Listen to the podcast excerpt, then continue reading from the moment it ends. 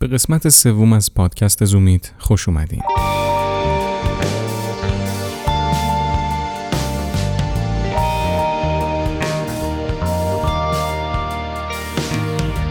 سناریوی این قسمت رو فرید کریمی تهیه کرده و با من علیرضا پنجشیری همراه باشید تا بریم سراغ سومین قسمت از پادکست زومیت.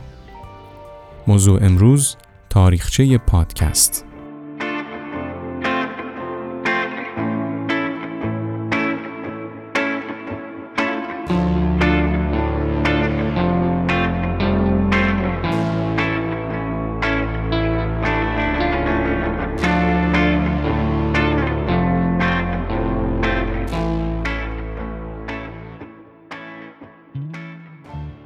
من هر روز کلی وقت می‌ذارم تا از خونه به محل کار برم و دوباره کلی وقت می‌ذارم که از محل کار بیام خونه. اما توی این مسیر و توی این مدت اصلا با کسی صحبت نمی کنم با اینکه حالا توی یه شهر خیلی شلوغم دارم زندگی می کنم اما توی این مدت اصلا با کسی حرفی نمی‌زنم. اما خب هیچ وقتم حس تنهایی بهم به دست نداده به خاطر اینکه توی راه با بهترین دوستام هستم. و این دوستای من راجع به زندگیشون، کنجکاویاشون، داستانایی که شنیدم واسم میگن. با هم در مورد موضوعایی که قبلا نمی‌دونستم صحبت می‌کنن و من کلی ازشون یاد می‌گیرم. یا باهاشون میخندم، سرگرم میشم. این دوستایی که توی راه من با من هم مسیر هستن و با هم صحبت می‌کنن در واقع همون مجری ها و گوینده های پادکست هایی هستن که من بهشون گوش می‌کنم و برای من خیلی محبوبن فکر کنم متوجهم شده باشین تا الان که چقدر وارد زندگی من شدن. حالا نه تنها من امثال من. شاید اونا منو نشناسن و البته خب نمی‌شناسن. ولی اونا مثل خانواده من میمونن. یه جورایی با هم مثل یه خانواده هستیم.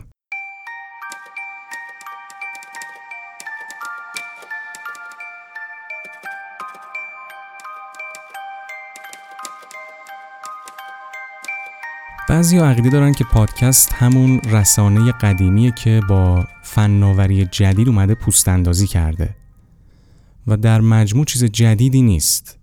اما بعضی های دیگه که البته من باهاشون بیشتر موافقم و هم نظرم میگن که پادکست از هر زمان دیگه محبوب تره خب به هر حال هر چی بگیم به پادکست می‌خوره و نمی‌تونیم بگیم حالا کدوم نظر درست تره یه کاری که پادکست ها انجام دادن اینه که تونستن پخش صوتی رو که قبلا منحصر به شرکت ها و دولت ها بود خیلی مردمی کنن و به ما این اجازه رو بدن که خیلی راحت در هر زمانی هر مکانی به هر موضوعی که دلمون می‌خواد گوش بدیم. ولی حالا می‌خوایم بحث کنیم که اصلا پادکست از کجا اومده و به کجا میره و اصلا چی هست این پادکست. شاید قبل اینکه بخوایم بحث پادکست رو اصلا مطرح بکنیم تفاوتش رو با رسانه های قبل خودش بگیم.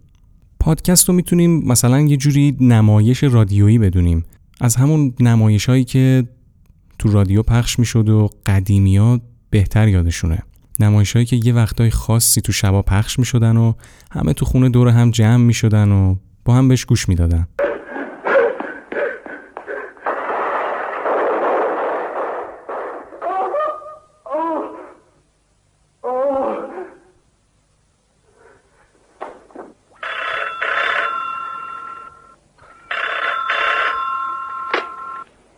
ارادتمند جانی دالر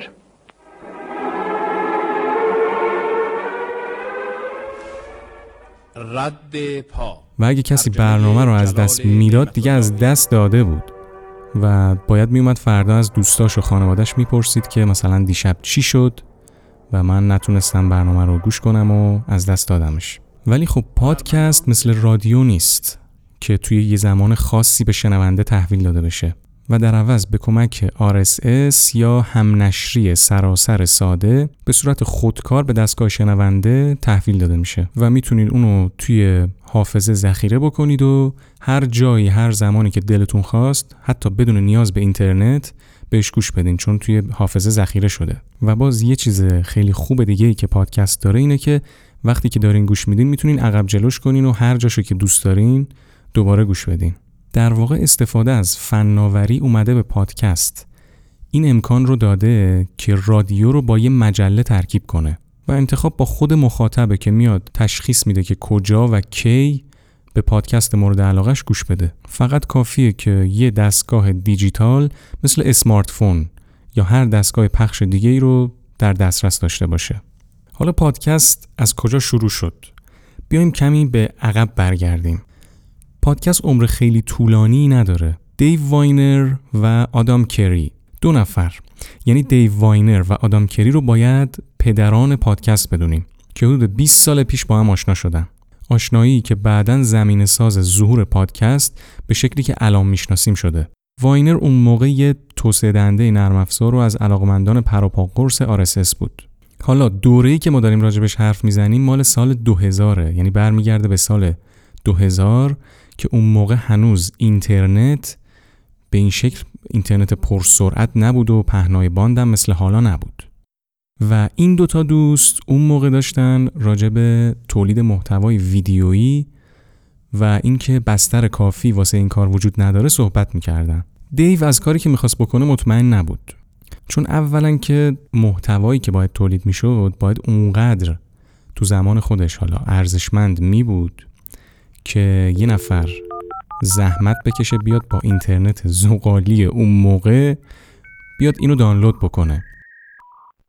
سرعت اینترنت یه جوری بود که یه نفر می اومد مثلا این محتوای ویدیویی رو دانلود بکنه اونقدری که زمان باید صرف می‌کرد تا این دانلود بشه خود ویدیو انقدر طولانی نبود. تازه وقتی دانلود هم می‌شد باز می‌دیدیم که ویدیو کیفیت آنچنانی نداره. بنابراین کلا دیو مخالف بود که یه بستر ویدیو به صورت اشتراکی بسازن. از طرفی هم آدم کلا بحثش اینترنت بود و اینکه دوست نداشت پهنای باندی که خریداری می‌کنین مثلا به هدر بره. از طرف دیگه آدم بحثش کلا اینترنت بود و اینکه پهنای باندی که خریداری می‌کنین می‌گفت نباید به هدر بره. آدم می‌خواست یه نرم افزاری بسازه که بتونه هر چی تو فهرست اشتراک کاربره رو دانلود کنه. البته خب ایده ای که داشت جدید نبود. ولی اون موقع هنوزم هیچ نرم افزار اختصاصی واسه این کار وجود نداشت دیو هم دنبال پلتفرمی میگشت که بتونه محتوا رو از طریق اینترنت به اشتراک بذاره این بحث تاریخی بالاخره سمر بخش بود البته اوایل کار خیلی کند پیش رفت تا تابستون 2004 بود که آدام تصمیم گرفت اولین برنامه به اسم podcatcher یا دریافت پادکست رو با script های اپل توسعه بده. دیو هنوزم به این نرم افزار شک داشت. ولی وقتی دید که آدام تونسته فایلای صوتی رو از وبلاگ دیو بگیره و دانلود بکنه دیگه تردیدش برطرف شد. این برنامه می‌تونست RSS رو بخونه و فایل صوتی رو دانلود کنه. دیو و آدام اومدن بعدا از رابط کاربری برنامه نویسی iTunes برای اضافه کردن فایلا به لیست پخش استفاده کردن. بعدا همگام سازی فایل صوتی با iPod هم راحت تر شد. دیو واینر همکاری خودشو با کریستوفر لایدر که یه روزنامه نگار بود شروع کرد و از RSS تو وبلاگ این روزنامه نگار استفاده کرد. لایدر مصاحبه های انتخابات ریاست جمهوری 2004 آمریکا رو ضبط می کرد و به صورت صوتی و آنلاین ارسالشون می کرد. و بعدا خودش تبدیل به یکی از حامیان نرم افزارهایی شد که از فایل صوتی به صورت آنلاین پشتیبانی می‌کردن. بالاخره اکتبر سال 2004 بود که اسم پادکست یواش یواش دیگه داشت شنیده می‌شد. بن هامرسلی روزنامه نگار نشریه گاردین توی یه مقاله‌ای که داشت راجب رادیوهای اینترنتی جدید صحبت می‌کرد چند بار از اسم پادکست استفاده کرد. بعد دیگه تعداد جستجوهای اینترنتی کلمه پادکست هم زیاد شد و هرچی مردمم بیشتر با معنی و مفهوم پادکست آشنا می شدن تعداد این جستجوها بیشتر و بیشتر هم می شد. تا اینکه تا سال 2015 100 میلیون از سر تا سر دنیا کلمه پادکست رو جستجو کردن.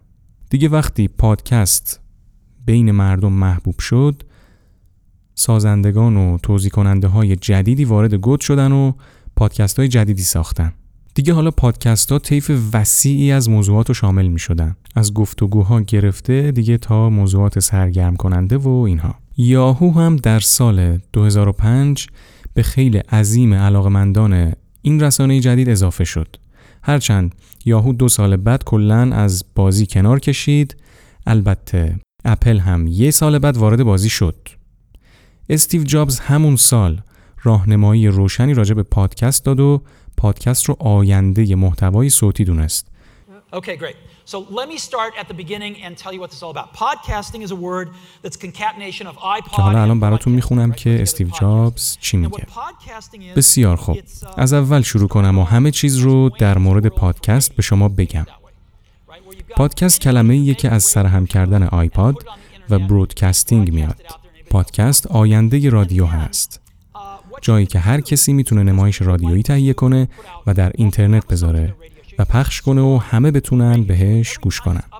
وقتی استیو جابز این صحبت ها رو کرد دیگه خیلی زیادی از هواداران بودن که اومدن طرف پادکست طبیعیه که ورود قولی مثل اپل باعث شد که پادکست تو کل دنیا بهتر بشه و افزایش دسترسی هم بهش راحت تر بشه به کمک iTunes کاربرها تونستن امکان اشتراک گذاری و بارگذاری و سازماندهی جدیدی رو پیدا کنن. تازه اپل با نرم افزارهای خودش مثل QuickTime Pro و GarageBand مشوق ساخت پادکست هم شد. و البته اپل استفاده از MPEG 4 رو به جای MP3 هم ترویج می‌داد. خلاصه اینکه روز به روز به محبوبیت پادکست اضافه می‌شد. تا جایی که دیگه تبدیل شد به یه رقیب سرسخت واسه برنامه های معمول رادیو. طوری که خود اپل تونست تو کمتر از دو سال یه رکورد عجیب غریبی رو از خودش ثبت کنه. یعنی تونست توی دو سال رکورد دانلود 4.8 دهم میلیون بار پادکست رو داشته باشه. واسه اینکه بدونید این رقم چقدر عجیب غریبه میگم که این رقم چند برابر کل دفعات دانلود پادکست تو سال 2004 بود. این روند همینجوری ادامه داشت تا اینکه تو سال 2014 یه پدیده به اسم سریال ظهور کرد که میلیون ها شنونده داشت.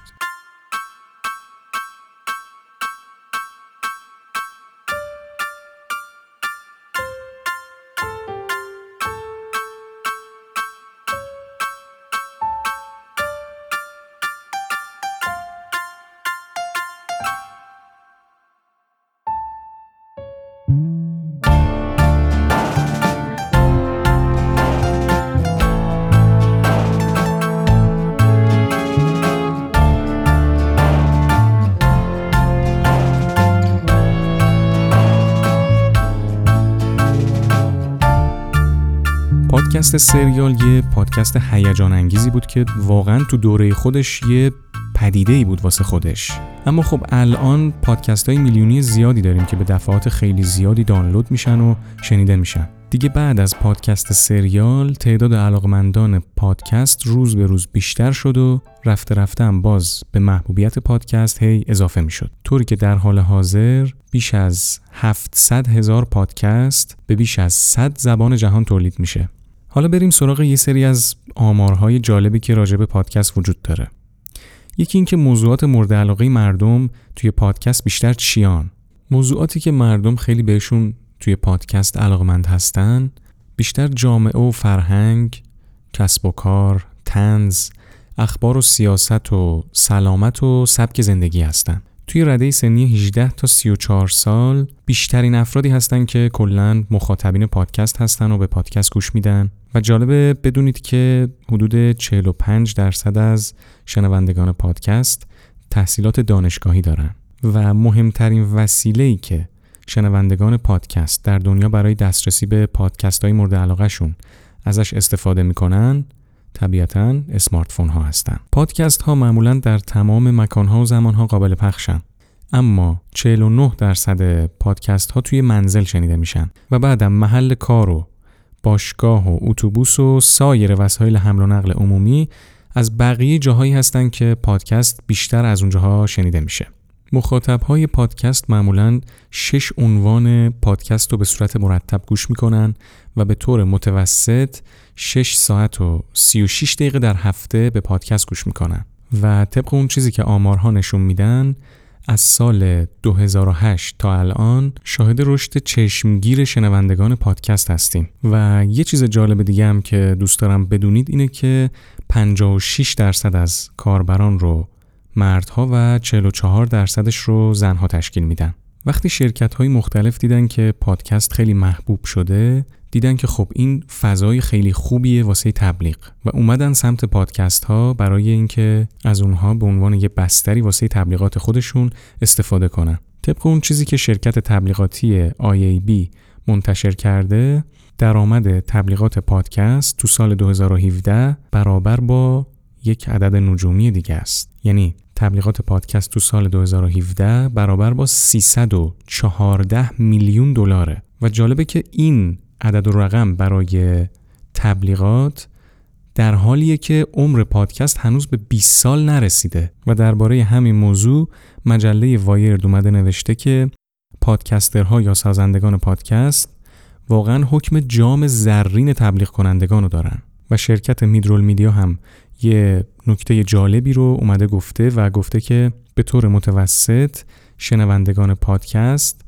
حدود 90 درصد از یه پادکست رو گوش می‌کنن و تنها معدودی از افراد هستن که موقع تبلیغات برنامه رو می‌زنن جلو و مثلا به اون قسمت تبلیغاتیش گوش نمی‌کنن. در حال حاضر ما دو جور پادکست داریم. یه سری کشورها هستن مثل چین که کلا به تبلیغات متکی نیستن. بنابراین این پادکست ها میان هزینه های خودشون رو از راه فروش اشتراک به دست میارن و دولت چین اعلام کرده که پادکست های این کشور در سال 2017 حدود 7 و 3 دهم میلیارد دلار درآمد داشتن. در مقابل آمریکا رو داریم. خب می‌دونیم که کاربرهای آمریکایی قبلا برای سرویس های استریم فیلم، تلویزیون و موسیقی که تبلیغات روشون نبوده حاضر بودن که هزینه کنن. اما سوال اینه که آیا کاربرهای آمریکایی حالا تمایل دارن که بیان همین کار رو برای پادکست انجام بدن؟ کلا روال اینجوریه که اول محتوا حالا هر نوع محتوایی باید رایگان باشه و وقتی مخاطب خودش رو پیدا کرد و این مخاطبین از محتوا و در مجموع اون محصولی که ارائه میشه رضایت پیدا کردن حالا اون سازنده می‌تونه از کاربراش حق اشتراکم بگیره.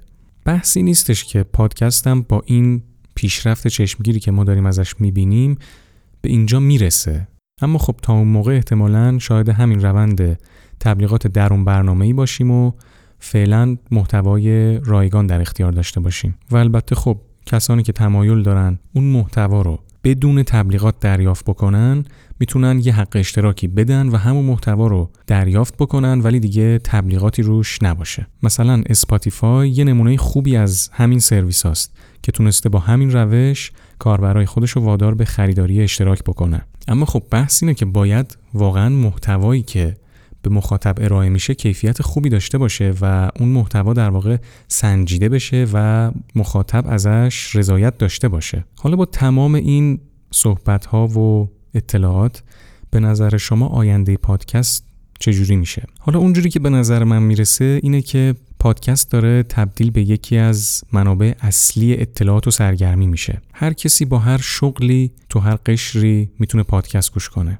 و از طرفی وقتی شرکت ها اینجوری به سمت پادکست ها هجوم میارن خب انتظار میره که پادکست روز به روز محبوب و محبوبترم بشه. اون دوره‌ای که ازش صحبت کردیم راجع به دیو واینر و آدام کری اگه یادتون باشه اون زمان که این دوتا دوست شروع کردم به بسترسازی پادکست هنوز زیر های اینترنتی به خوبی حالا نبود. من تصور می‌کنم با تحول پادکست حتی دستگاه های هوشمند ما هم متحول بشن. و یکی از مهمترین معلفه هایی که دستخوش این تغییر و تحولات میشه به نظر من شبکه اینترنتیه و با پیشرفت نسل پنجم شبکه تلفن همراه یا همون 5G احتمالا پیشرفت زیادی رو توی پادکست ها شاهد خواهیم بود. احتمالا خود دستگاه هایی که حتی باشون پادکست گوش می‌کنیم هم تغییرات زیادی کنن. و همینطور شاید اصلا یه پلتفرم دیگه ای هم بیاد که دسترسی به پادکست رو آسونتر و راحتتر کنه. و البته خب تغییرات سخت افزاری هم که هست. حالا اینا نظرات من بود. دوست دارم نظرات شما رو هم بدونم. ببینم نظر شما چیه و به نظر شما اصلا پادکست چه راهی رو داره میره؟ آیا باید منتظر روزهای خوب پادکست باشیم یا نه؟